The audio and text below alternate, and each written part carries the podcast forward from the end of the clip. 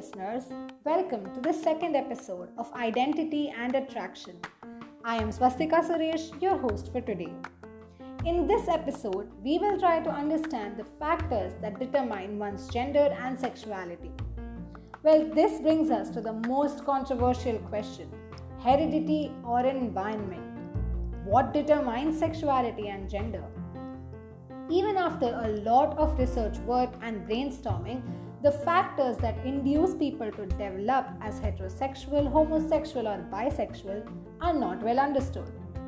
Evidence, however, suggests that genetic and biological factors may play an important role.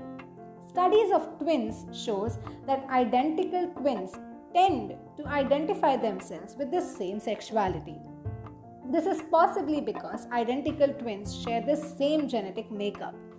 Identical twins are more likely to both be homosexual than a pair of siblings who do not share their genetic makeup. Other research findings say that various structures of the brain are different in homosexuals and, and heterosexuals, and the hormone production also seems to be linked to sexual orientation.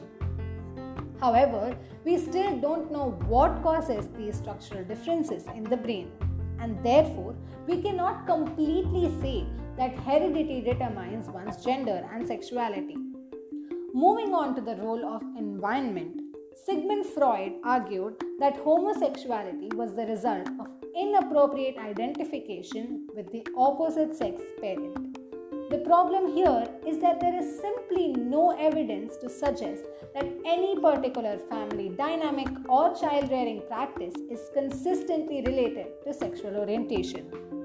For example, if this theory is true, then a child who gets adopted by a gay couple, that is, a homosexual couple, he should identify himself also as a homosexual due to his upbringing. However, this is not the case. Hence, we can say that environment isn't the dominant factor that determines one's sexuality.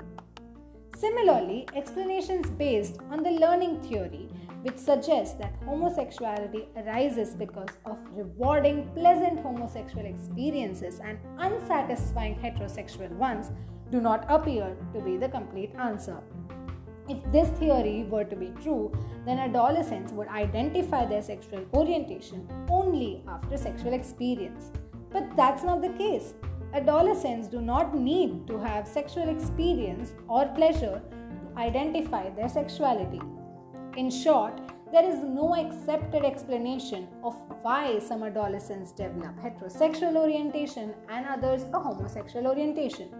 Most experts believe that sexual orientation develops out of a complex interplay of genetic, physiological, and environmental factors.